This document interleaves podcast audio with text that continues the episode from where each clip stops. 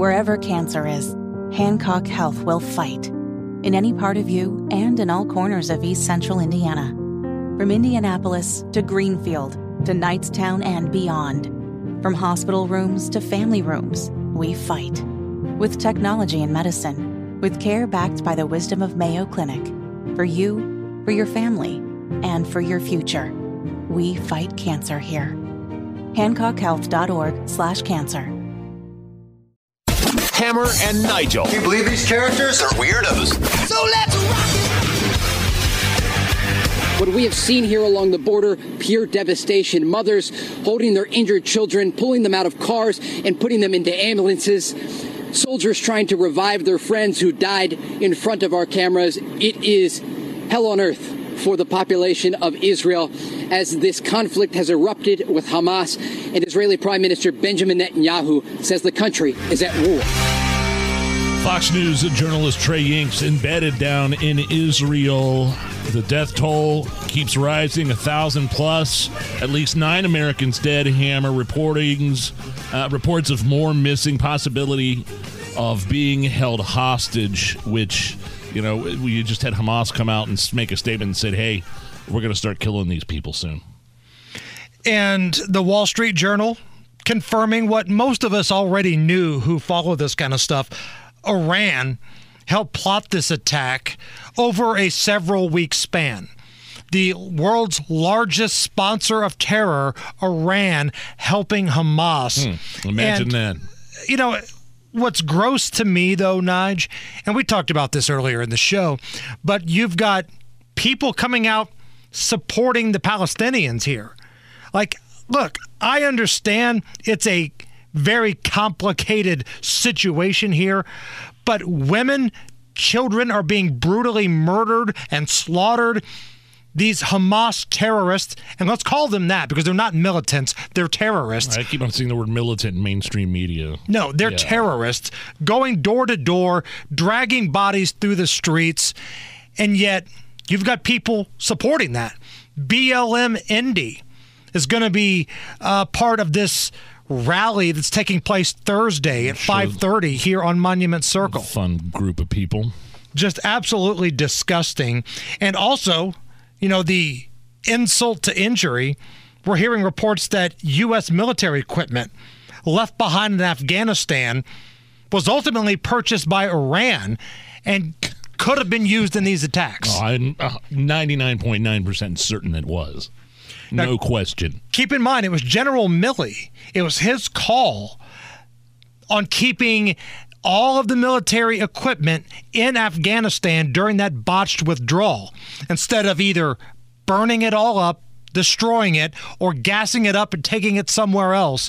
It was his call to leave it there. Donald Trump was speaking at an event this weekend and he talked about General Milley's decision. You got a $50 million airplane. You got a $29 million gorgeous helicopter. We had every type of helicopter. Many of them brand new, literally out of the box. $70 million planes. You mean you think it's cheaper it there so they can have it than it is to fill it up with a half a tank of gas and fly it into Pakistan or fly it back to our country? You think, yes, sir, we think it's cheaper, sir. That's when I realized he was a f***ing idiot. That was what? uh, Did I hear effing idiot? That was Trump talking about Milley. Correct. That's when I knew he was an effing idiot. Um, the Minister of Defense in Israel, quote, the rules of war have changed. We will cripple Gaza so that it will remember it for the next 50 years. Yeah, nobody's getting in or out of there right now. Nobody's coming in or out. The you know, no electricity, no food, no water, nothing. And the images that we're seeing already are some of the most gruesome Yeah. things I've seen. I, I can't look at it. I won't look at it. I and it's not going to get better anytime soon. Like this is real world stuff. This is real life. This isn't the movies.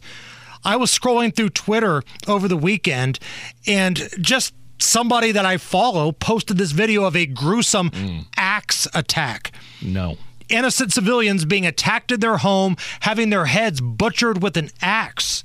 That's what's going on here. And I think a young generation in this country is in for an eye opening experience of Oh, what yeah. war really is.